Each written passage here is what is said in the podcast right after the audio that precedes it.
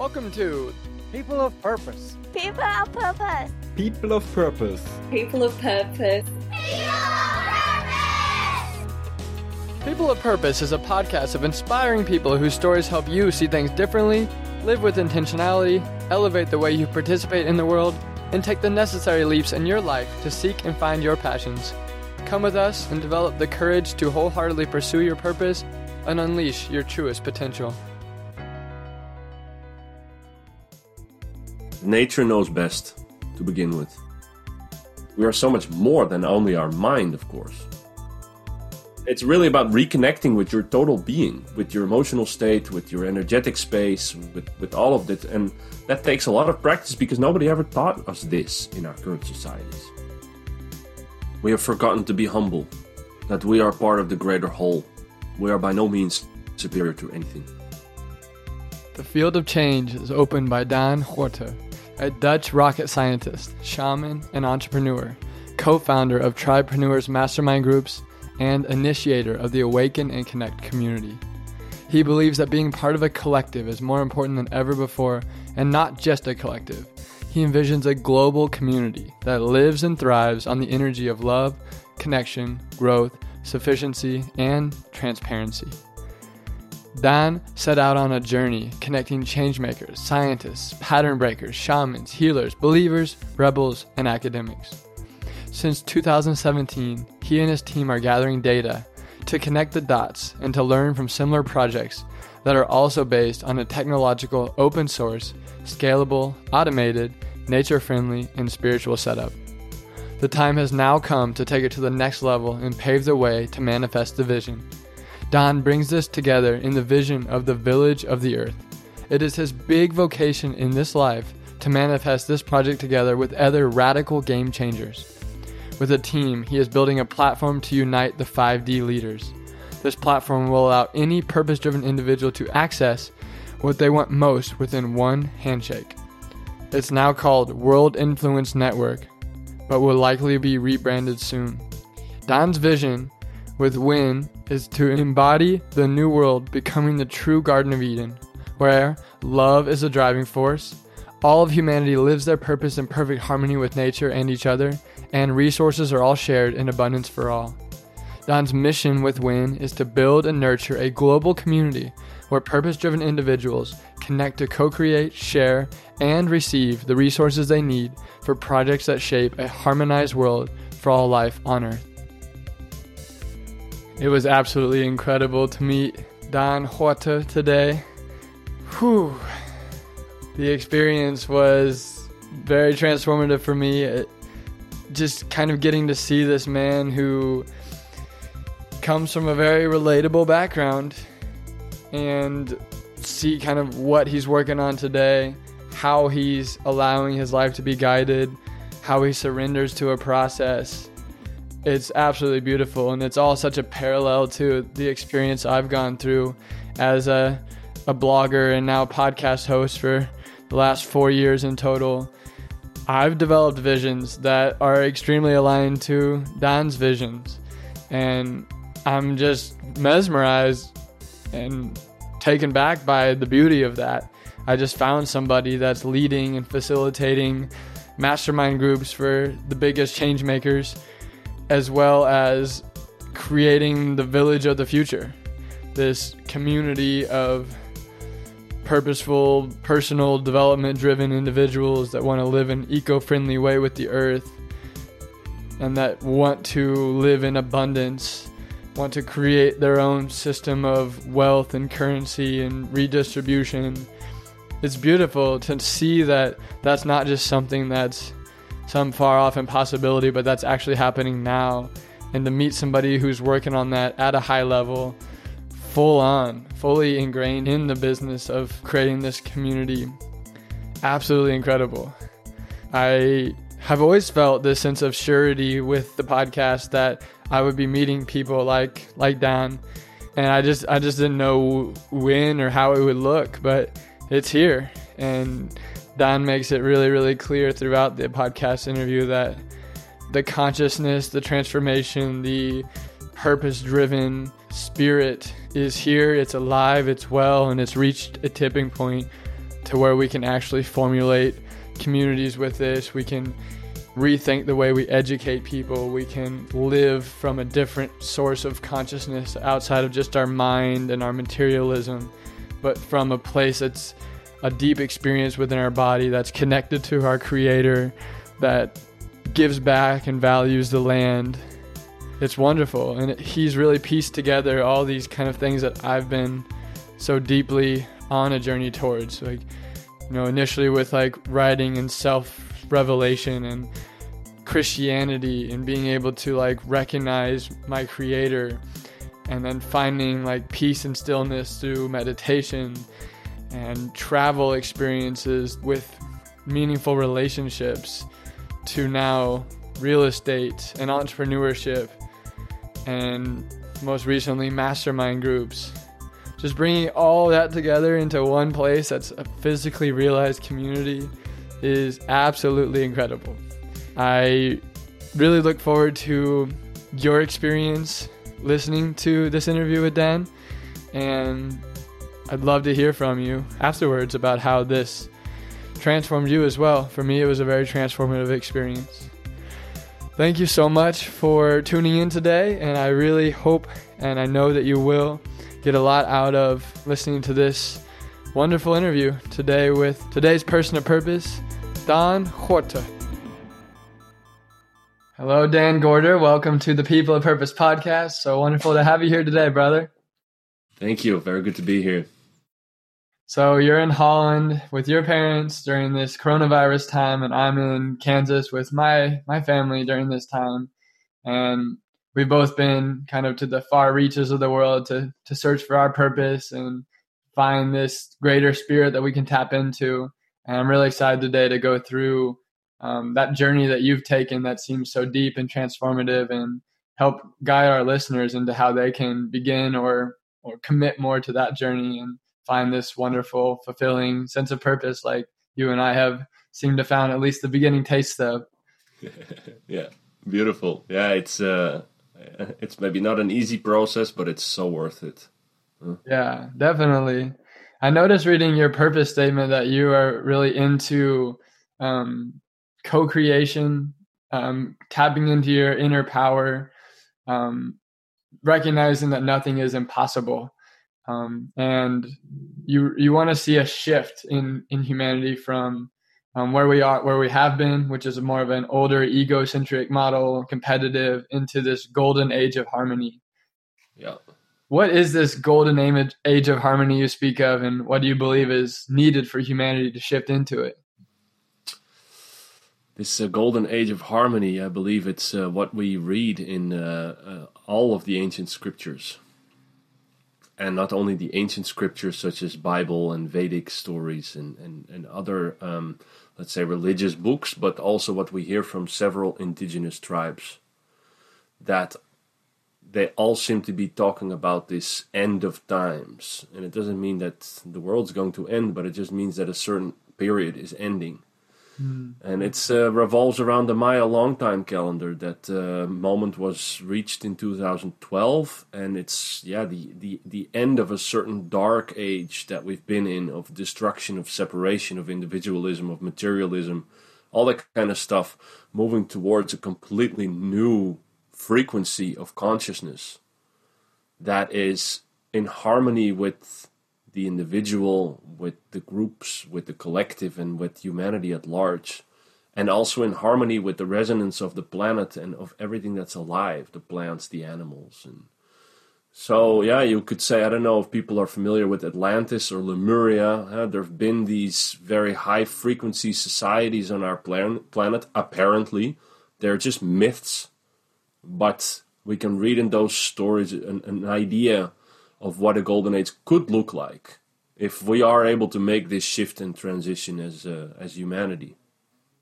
Yeah. What do you think is needed to be able to shift into that? Do we need everyone on board? Do we need just a fraction of society on board? And what what does it take to kind of become a member of a high frequency society? That's a very good question. I don't know if there is an actual answer to that. Um, what I understand so far from my mentor and all the guides and coaching I've had is that not per se the whole planet will become awakened. That not 100% of humanity will reach that state, so to speak. But when you look at, let's say, revolutions of the past, or you look at uh, Malcolm Gladwell's book uh, Tipping Point, you see you need a certain critical mass of people who are organized around a certain goal, purpose, or, or a new idea before something becomes a revolution. And that's only 3%. So that's very hopeful that we just need a fraction to begin with before it will have a larger ripple effect and it will probably affect all of humanity. Yeah, I love that. You can just break it down into a lot more manageable goal with the 3% there. Yeah. yeah. So what have you done to become one of those those initial members? Like it seems like you're totally on board with this mission. You're surrounding yourself with mentors and coaches and you're in masterminds. Um, you're going to the amazon you know. What have you what what's what's it taken for you to shift into this harmony within to be able to guide your life and towards this greater purpose? Yeah. I think it's like what morpheus says in the matrix that i've always felt this splinter in my eye I didn't know exactly what it was, but it still brought me into action to go on a journey of discovery.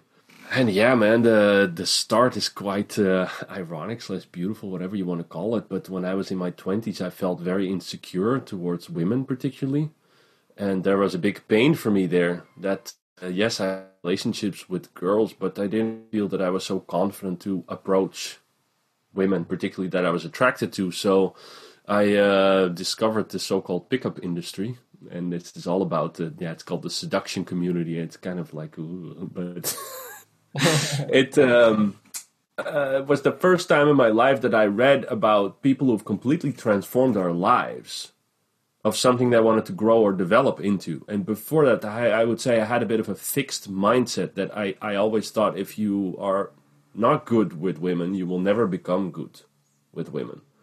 And then yeah, I started to gather people around me who also wanted to do this because none of my friends were really open or interested in this kind of transformation. And pretty soon, within a couple of months, I realized that it was all about, you know, becoming the man that I dreamt of being in the sense of not only confidence, but also finding purpose, finding meaning, uh, contributing, uh, eating healthy, exercising. The whole spectrum, really, of, I'd say, personal growth and development was introduced to me. And, uh, yeah, I made some small progresses, and that liberated already so much that uh, I was hooked. And since then, I've been on a journey of self transformation.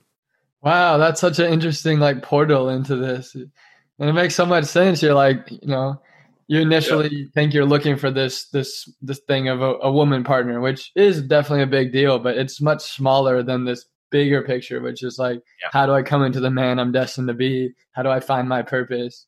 Yeah. Yeah. What what was it that made you recognize that that other piece, the purpose piece, was more important? Did you kind of always have that recognition, or was there like a profound like moment in, in time that you can recall? No, I I mean before that I was very strongly conditioned into a belief that I just needed to get a really good job and earn a lot of money, and then I would be able to buy the materials that I needed to feel fulfilled. That was my programming at the time. But then when I started to read websites about personal growth and development, and I read about purpose and what that will make you feel like if you have found that, whoa, that really opened a whole new level of opportunities and possibilities of a state of being that, yeah, I could feel it in my gut. Like, this is something for me to discover in this life. I have no idea how to do it, no idea what it is, but let's just start and see where we end up. Yeah. So where did you start to go after you started? Where, what what did it propel you into after that that made you feel like you taken the next step of commitment into your purpose? Well, I think the main cornerstone at that time was the mastermind group that I founded with one other guy. We were we were ten guys who were all hungry on uh, personal growth and development, specifically around social dynamics. So specifically around becoming more confident with new people, and yeah, there was a common factor around dating also, but it was bigger than that. You know, yeah. it was more about growing as a person. Um, and uh, through all of that, I uh, arrived on a personal development website called High Existence, and uh, there was an article about purpose, and it uh, talked about iboga and about ayahuasca as particular plants that could bring you to an experience of discovering more about your purpose And as soon as I read that, I felt like, whoa, okay. Yeah, there was, again, there was this response, a bodily response or intuitive, whatever. I just had to go and experience that. And that was really the game changer when I was uh, 31, 2014. On 14th of May 2014, I had my first ayahuasca ceremony, and that really changed everything. wow, that's beautiful. So you had you, you described it as you had this like physical pull towards this, like you're reading this article and you like had this physical sensation of I have to do this. Like what is that? Like I have to do this or I will always be lost or always be in regret or or is it more like moving into the abundance like this is a greater reality that I want to move into? I think at the time I was I was still stuck in that more like fear based thinking that if I don't discover this, my life will be worthless. So it was more from a place of pain and fear. Nowadays, that's completely the opposite. I just respond to what I experience, what's presented. I feel the synchronicities and the signs, and I follow my gut feeling. We all have our gut feeling, right? Yeah. There's nothing woo woo about a gut feeling. We know what intuition and instinct is. Yeah. Yeah. So you found yourself going to the Amazon to experience the plants? Is that what you did next? No, it was in Holland. Holland. It was huh? uh, a, a friend of mine sent a text message on Friday night saying, "Oh yeah, I forgot to tell you, I kind of curious about this kind of work, and uh, I've been with the shaman. He's coming on Sunday, which is two days from now. And uh, yeah, again, everything, my body started to vibrate. Like there was this physical reaction that was so strong. It was like I, I had, didn't even have to think about it. Okay, I have to change all my plans. I freed up my Monday, and I was in the middle of my graduation project with airline pilots and simulators. I was in the simulator all weekend long Saturday, Sunday, full day, and then all of a sudden, uh, Sunday night, I was sitting in front of this guy, and we were going to drink this cup of tea that I had no idea what it was going to do with me. But you had no preparation. No preparation. You didn't. You didn't do like the clean diet, the fasting, none of this stuff. You just right into it. Nothing. No. No. Courageous. That's awesome. it was good for me because at the time I had a very high uh, expectation level of new events. So I used to research a lot and talk to people, and then I formed this image, and then I went into experience, and it had to be like this and that, and then I usually got disappointed. But now I had no way to prepare myself on the expectation level, which was very easy for me to surrender into the process. Right.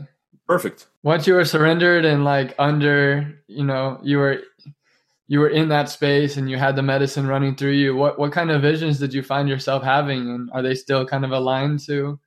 What you're doing now? Yeah, it's very yeah, very aligned. Um, I I'd say it didn't go that easy that I just arrived into the medicine space because after the third cup, everybody was in process and rolling around and making sounds, and I was just sitting up straight and nothing was happening for me. You did a three cup ceremony right away? No, three. No, that was three cups, and then I looked at it and I just raised my hands, like, "Whoa, man! It's still nothing is happening. So now what?" And then he served me another cup, but like I'd say a double dose, like a full glass. Whoa! And he served it to me, and I thought, well, you know, whatever. Bottoms up. Let's go. and then ten minutes later, I went to the toilet and I looked in the mirror, and everything started to move, and my hands, and I was like, "Uh oh, uh oh!" I just drank another big glass, and everything's starting to work so, well, boy, I definitely had a bit of a a whooping from the plant. I would say it was quite brutal. You had your come up like from the medicine while you were looking in the mirror at yourself.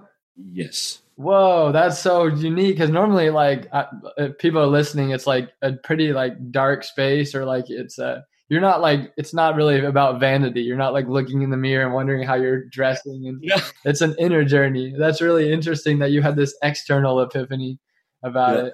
Yeah, and summarize what that night brought me. Um, the first part of the night, I uh, I say I, I'd say I became loose, separate from my physical identification.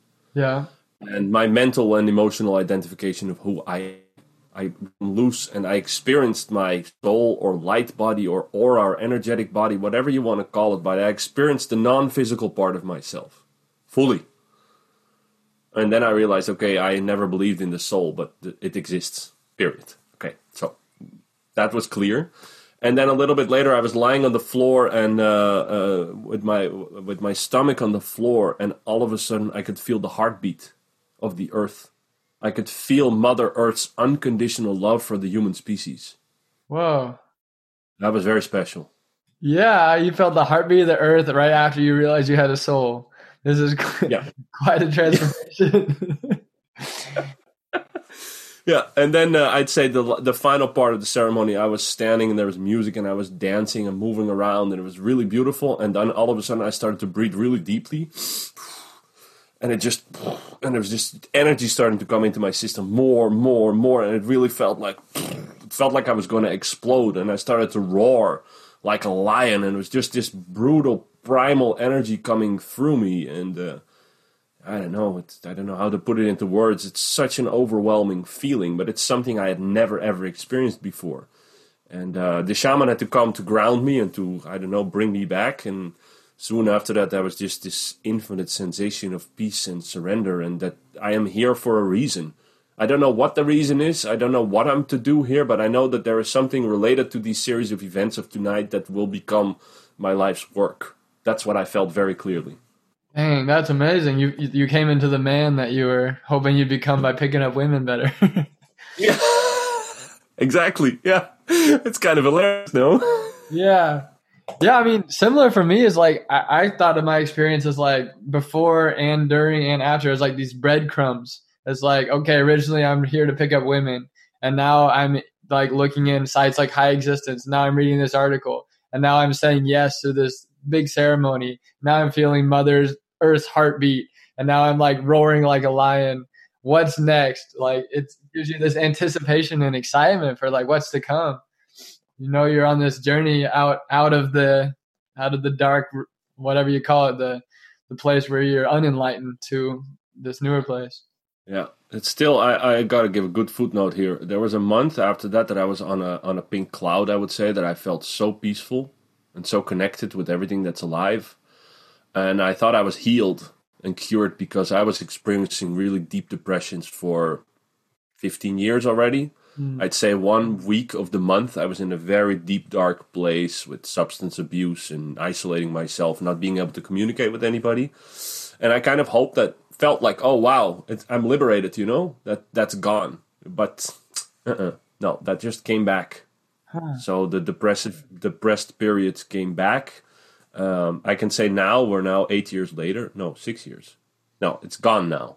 But it wasn't so easy to work on that more deeply. How did it help you work on your depression? Like when you didn't have to be on the medicine each time, I assume, to be able to overcome depression. Like what was it that helped you to overcome the depression afterwards?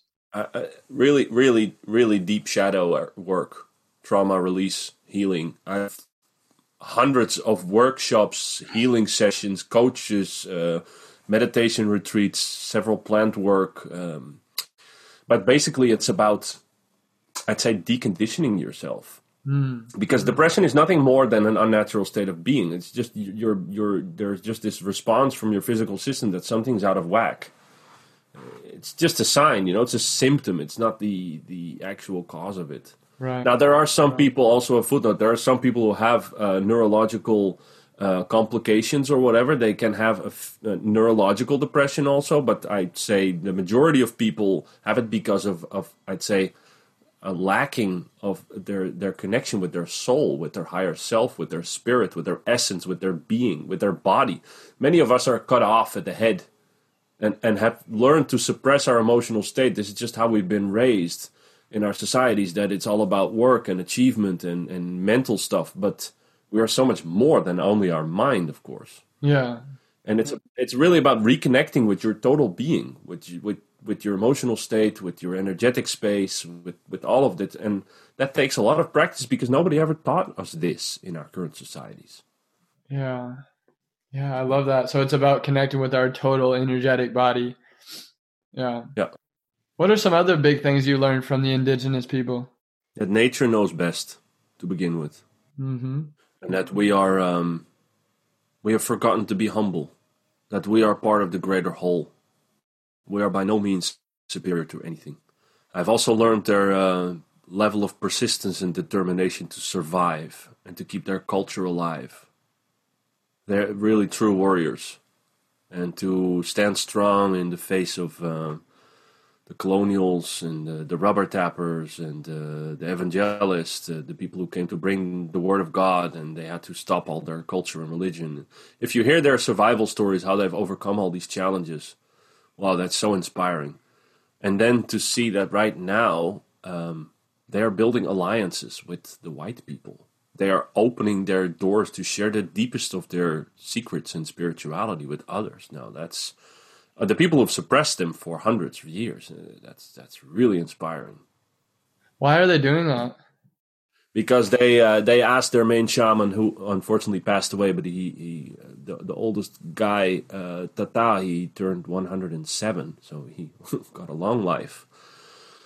But uh, well, it was actually Tata telling them that look look at the Westerners. They live live in these high concrete buildings. They've mastered uh, masonry and steelwork, and they have guns and machines and whatever. And there are so many of them.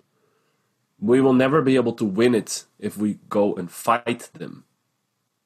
So it's really about us to role model the way and to show them that we can build alliances together and that's that's the door to cooperation is to really surrender and trust that if we build alliances that we will get the help that we need to survive. Yeah. Really something man. Yeah that's beautiful. So i know before the interview you wanted to talk about your idea on the village of the future. Um, before we jump like fully into that like how, how does how does understanding the indigenous peoples like um, survival instincts and strategy to like build alliances how, how does that inspire this this bigger vision of the village of the future?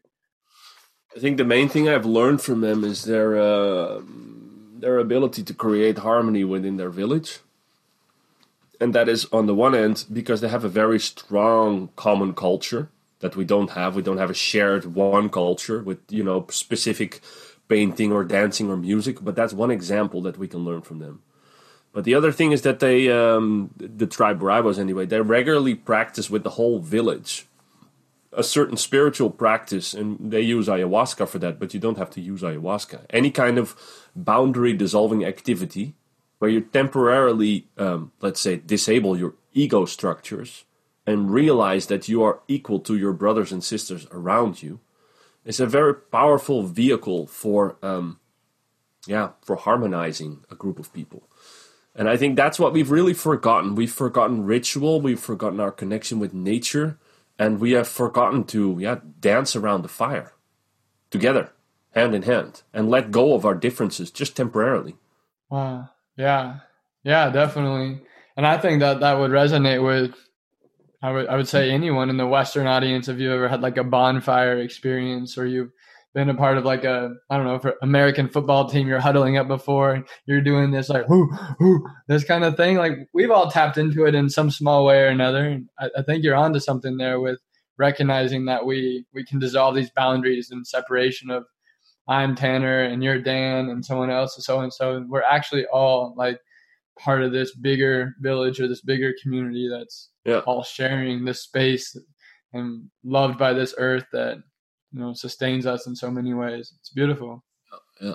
Yeah. The other thing is that in in a certain perspective, they live in abundance. Yeah. And what I mean by that is that uh, there's ample food because the forest provides, but there's also ab- abundance in other human needs, such as belonging, such as um, personal development and growth, um, such as um, yeah, it's mainly that connection with other human beings. And so many of us in the West have uh, been cut off from access to simple things such as intimacy among people. Yeah. Plus, we have been programmed that we uh, that there's not enough, and that there's competition, and that it's survival of the fittest, and that you need to get the best job and get a bigger pay than that one or that one. And yeah, they don't they don't have any of those concerns because everybody is kind of equal in a way. They all have their own unique role within the village, but there's food for everybody, and the village provides for everybody, and the forest provides for everybody. So, so they're not so conditioned with scarcity.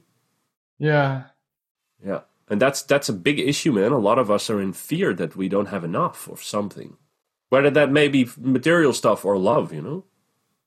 Wow, that's a big thought that we're having right here. It's like we are conditioned to have scarcity over abundance. Like, you know, take care of my needs first because we, I may not have enough here.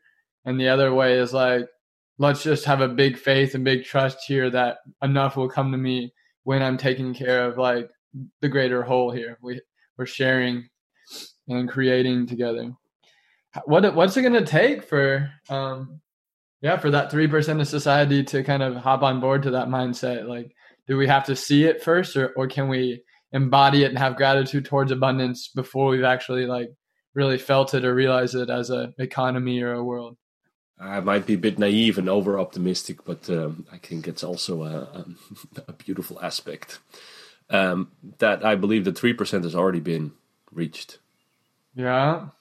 What I've experienced the last weeks is that uh, thousands of people, hundreds of thousands of people, maybe have woken up in the last eight years, have found purpose and meaning, and have been building and constructing models, methods, machinery, technologies, solutions to uh, realize harmony for all life on Earth. And it's in the end, it's not that complicated. It's just a redistribution of our resources on a transparent way. Like if you would put all the resources on the blockchain, and you can see where everything comes from. And there's not just a small group of people leeching out all the energy, whether you call it in material stuff or in power or in in money there is uh, there already is abundance on the planet. It's just not equally distributed, not evenly distributed. There's too too big of a small group owning too much of the whole piece of the pie. There's only there's only 150 companies together combined that control 80% of the world market. That's a very small group of companies that own the larger percentage of all revenue. Yeah, most of them come from my country, probably. wow. Probably. So what's what's needed? What's needed is just uh, trust and belief, and, and uniting together, and, and co-creating a, a new Earth for for all life, and uh, yeah, that's already happening. So it's not something that we need to start or initiate. It's it's already going on. Yeah, it seems like working with the the leaders of the entrepreneurs that are making companies that have this scalable impact would be a really high leverage place to be working within. Is that kind of how you got your start with with your tribepreneurs model? Yes, yeah, yeah, yeah. We uh, we really believed at the at the beginning that um, things can be different, and um, uh, the reason why we founded that company is because we believe that business can be an incredible vehicle for transformation. Hmm if people really find their vocation, their so-called ikigai, what they're good at and what the world needs and what they enjoy doing, and they can also make a living out of it, well, if enough people do that. Exactly, man. That's why I have this podcast. It's like let's look inside and see what gifts we have. Let's see what the world needs, and let's see how you can greater commit to that to make the world a more abundant, fulfilling, happy, loving place. Beautiful. So we can either talk more about the tribepreneurs thing and i have a ton of questions about like how you're doing your masterminds because i'm starting to do that or we could can we could go deeper into talking about the village. I'll let you decide which one you want to talk about. Well the village has really got my attention the last weeks although i'm also working full-time on tribepreneurs at the same time but um, i can just briefly introduce what we do with tribepreneurs and the masterminds and then we can switch over to the village process because it's all connected. Okay so the way we run our mastermind groups is with uh, five to six people. It's a small group. We come together once every two or three weeks for about two and a half hours, and each person gets a so-called hot seat. And the hot seat is really the core of the mastermind group. Um, what we do in that, people prepare a so-called ultimate question or a big challenge that they're facing, and they start their hot seat with that. So they get about 20 minutes of undivided attention of the group in that moment. And uh, as they've presented their question after that, they give a little bit of context, and pretty soon we go, yeah, we open the field, and we as a facilitator hold space and make sure everybody's heard and seen. But we, the the peer group, do the work. Mm-hmm. And kind of what happens is people really we we we take a moment before we start our meetings to take a few breaths and we check in. How are you feeling? We really lower our consciousness into our body before we begin. So it's not like we're only with the mind we are listening and answering questions, but it's full body participation. And because people are so present in the group, if someone is sharing a goal or a challenge or something they're dealing with, and it's not really coming from their heart or from their gut, but more from their programming, then other people will feel that and they will just reply back like, hey, I don't feel you. Whatever you're saying now sounds like a great idea, but I don't feel you. What's up? And then four other people raise their hand, like, oh, yeah, I recognize that I don't feel you either. We do that non verbally. and then people take a moment and then reflect, and something shifts and changes, and they come to new understandings and insights. Yeah. So our mastermind sessions are focused on business development. People bring in their challenges of business development, but often there is a personal element, something deep, an essence underneath it, which which makes them blocked towards the next step. It's not so much a lack of information, but it's more often a, a lack of courage or, or, or a lack of capacity or belief or yeah. And sometimes they need a connection, but often these transformations lead to the next steps in their developing their business. Wow, I love that. Again, you're you're embodying the go into your body, feel your full energetic field, and trust that people will feel that about each other. Which yep. again is a more like tribe, tribalistic or yep. um, community way of yeah of feeling together to make the best decisions, not from the mind, but from like where you're being pulled from the heart. Yeah, I've, I've I've been in many mastermind groups. I've founded many mastermind groups, participated in many over the last decade, and uh, many of these groups, after the session was over, I felt tired and drained, and kind of like too much. I needed to go to sleep. But since we are adopting this model like this, what I just described, everybody is just bursting with energy at the end. So what happens with if you do this purely from the mind and you're only brainstorming and, and with your mind you are connecting with each other, then it just costs you a lot of energy. Yeah. But when you do this full body, then you just get revitalized because everybody it's like a powerhouse together and you tap into the source and together you download this into the field and then and everybody feels so alive afterwards. That's a well-run mastermind. A well-run mastermind, everybody learned the deep insight, transformed something, and leaves with a bunch of energy. That's when it then that's when it was a really good success. Wow, thank you for this. Leaves with energy. Yeah, I love that. And you you like to keep it at about five to six people? Yeah, yeah, not too big for this kind of work that we do. Yeah, it makes sense. And does that group Uh, are they exclusively meeting together, or are you mixing and matching the members throughout the time? No, we keep one group for a period of three or six months. So you at the mm-hmm. beginning you can set your big goal, your three month goal, your six month goal. this is what I'm aiming at. These are the strategic pillars. You create a plan, and then you go go at that. Yeah. So you set goals every two weeks, but you want to do this with the same group because it takes one or two, sometimes three meetings to really understand people's people's business fully, but also understand, let's say, their programming, their conditioning, their their weaknesses, their strengths. And the deeper you journey together, the faster these sessions right get to the essence, and it really unravels. And it's a really deep sense of trust together. It's not so easy to open up completely and drop all your masks because the way we run this mastermind, it's more intimate and more intense than you would do with your own friends and family. Wow. We really ask you to be naked to really be honest about what's going on right now. And that's where the gold is. Yeah, definitely. Like it's doing the shadow work within the group. Yeah, is it's huge. Yeah. And it's and it's, that, you... it's, it's shadow work, but there's also sessions when people just bring in a question like, "Hey, how do I do my pricing? I'm kind of lost. Am I going to charge 30, 50 an hour?" And we do some brainstorming. And sometimes it's not always this deep and personal. Right you know and sometimes people need tips about marketing. Am i going to do multi-channel marketing or one channel marketing? Am i going to start with video or podcasting? And then we just ask each other like how do you do it? What are my personal experiences? How do i discover this? We also share our own experiences and then inspire each other in that way. Yeah. Right. And you're the facilitator of the group? Yeah. Nice. What what are your roles as a facilitator? You said you hold space and make sure everyone's kind of talking like yeah tell me more about what what a good facilitator looks like um, well, it's it's around um, creating a structure that gives enough liberty for the people to uh, do their thing, mm-hmm. but it's really important to keep time. Yeah, to make sure that everything starts at the right time, finishes that you know that it's not going to run out half an hour or something. Yeah. Um, it's really important to uh, to open properly, to check in with everybody, make sure everybody feels good before we begin. Everybody's landed, let go of the day, and we can all be fully present. So that's also a role of the facilitator to bring everybody into the here and now. And uh, yeah, it's to to manage over participators and under participators to make sure that everybody equally participates. Hmm.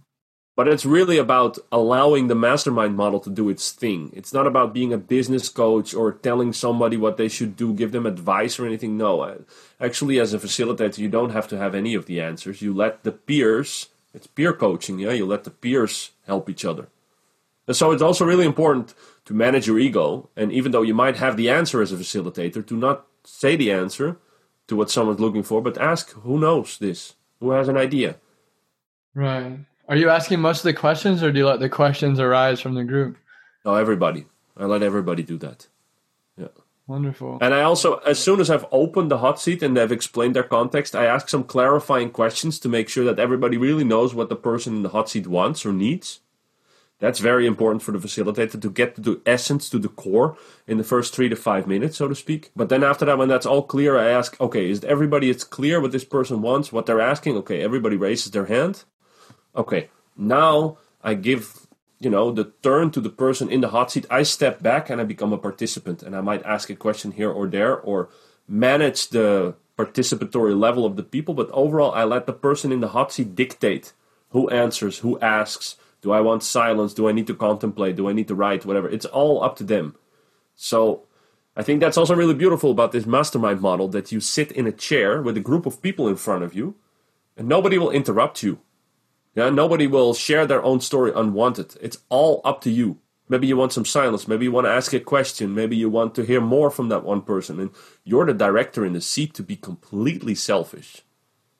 And that's very powerful. When people dare to be really selfish in that position and really come and take what they need to make the next step for their business, then uh, yeah. Yeah.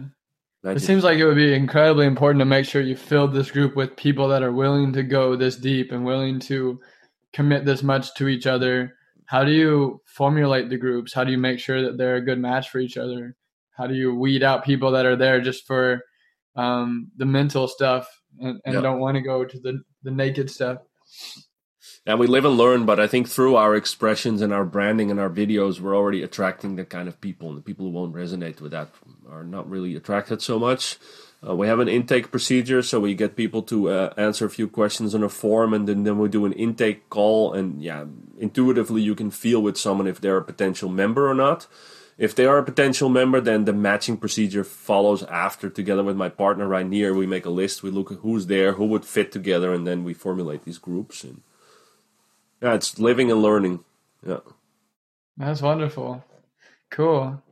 Um, and then how are you holding people accountable in these groups? Like you want to create this like really loving, unconditional sort of space, but you also want to make sure that people are moving towards their goals. Oh yeah. Is it just kind of another one of those self-evident things, or are you actually like putting some pressure on people to be meeting goals?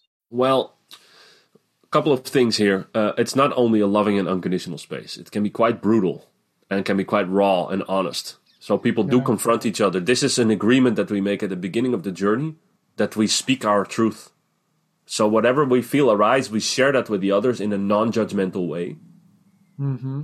So that's one thing that we invite that kind of interaction together, and it's re- really effective. Um, but the other thing that we also do is we let people define what does success mean for you mm. at the very beginning of the journey, and they share that with each other in the group. And some people find success as achieving goals at a continuous basis, and other people find success as a state of surrender and flow. And they might be overachieving and working really hard, and the group will slow them down but someone else might have a tendency to postpone and be all over the place and not have a focus and then the group will help them to stick to their goals and their focus. But it's really determined by the person who joins the group you know? Every person has their own unique preferences and needs and we fulfill that as a group. There's no pushing. So you're not making sure that they're running the same kind of business or or in the same industry or after the same like shared goals or anything like that no, because uh, we found that uh, um, it's actually very valuable to have a cross pollination between industries because uh, people who would be in the same industry would not get these inspiring ideas from people from completely different industries. And right. This is the feedback that we've got. What is really important in the matching is the experience level. That needs to match and somewhat the personality aspects, but it's less relevant. It's more important that someone who's been in business for more than 10 years, you don't put them together with a starter because they just have different challenges. Yeah. But we find that people who are in business similar, equal amounts of time, they do encounter very similar challenges. It's very beautiful that often at the feedback, at the reflection at the end of the meeting, they say like, "Wow, I learned so much from this person, that person, that person, that person. Maybe even more from them than from my own hot seat, because it was so applicable to my business or my personal process." Yeah, I love that. So, uh, you as a facilitator, when you first started, were you only looking for starters, or were you willing to go for the people that had five, ten years of business experience? No, I was too insecure about that, man, in the beginning. So the very first two groups were very beginning groups, our uh, I'd say beta groups. But uh, yeah, the recent, the most recent group that I guided was people who've been in business for five plus plus years with uh, big revenues, and I feel super confident now to bring, let's say, more experienced people together. And yeah, yeah. So in some cases, like the participants are having more revenue than you are, like with your own business. Yeah. Wow.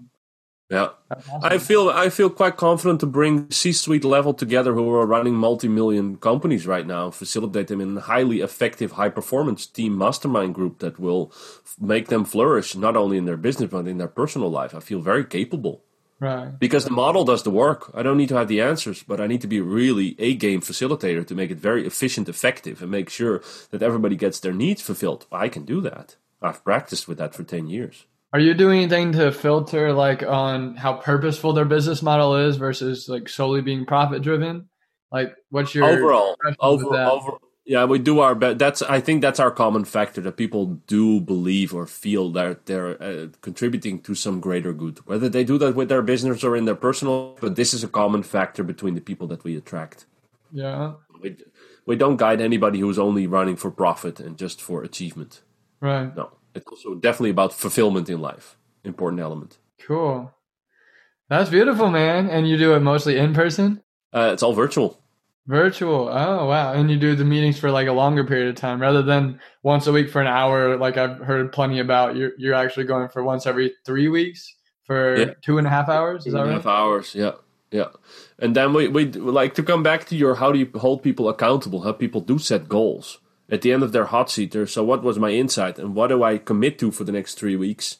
And we make that visible for each other. They have buddy calls with each other within the group to check in. Hey, how are you doing this week? Did you do that, that, and that? And yeah, goal tracking and accountability just multiplies your success. It doubles it. So it's very important. That's awesome. And you said you're having a course come out for a facilitator soon. Also, yeah, yeah, we're first launching our. Um, our next six month program, our 27 week program. The, the registration closes at the end of May.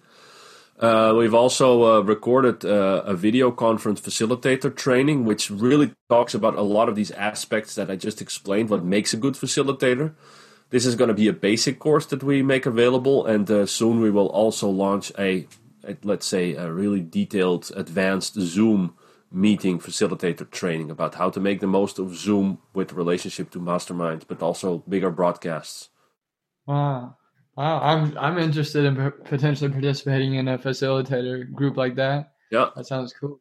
Of course. Yeah, we're starting a me and a partner, uh, Phil Loudon, who um, he does purposeful stuff mostly in Bali.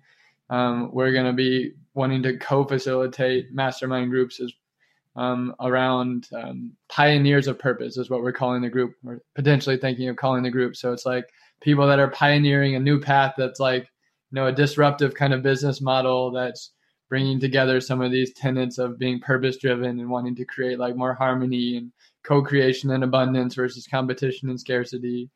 Um, and we're still ironing out the final details of what what what other kind of qualities we want to have in the group, but I'm super, super excited. We've been doing some free like trial ones um, and having like 8, 10, 12 people in groups like the last three different weeks. And it's been really fun. Cool. So yeah, I'm building some traction. It seems yeah. really fulfilling to be part of this experience. Yeah. Keep practicing. It's your best teacher. Direct experience is the best teacher for anyone. Yeah. Yeah. Awesome. Well, thank you so much for sharing about the, the mastermind. How can people get involved in it if, if this seemed to resonate with them? All of the information is on the website www.tribepreneurs. Okay. So that's the word tribe and entrepreneur together, tribepreneurs.com.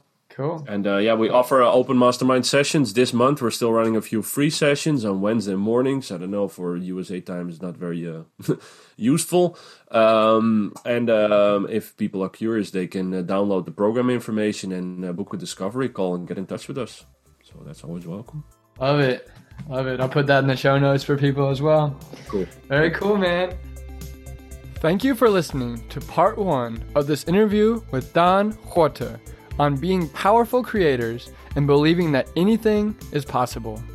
Be sure to listen to next week's episode as we wrap up our conversation with Daan, talking about what the Village of the Future project is about, how he sees personal development as the main pillar of harmony, and his visions as a game changer for what the earth can look like when he maximizes his genius and gift.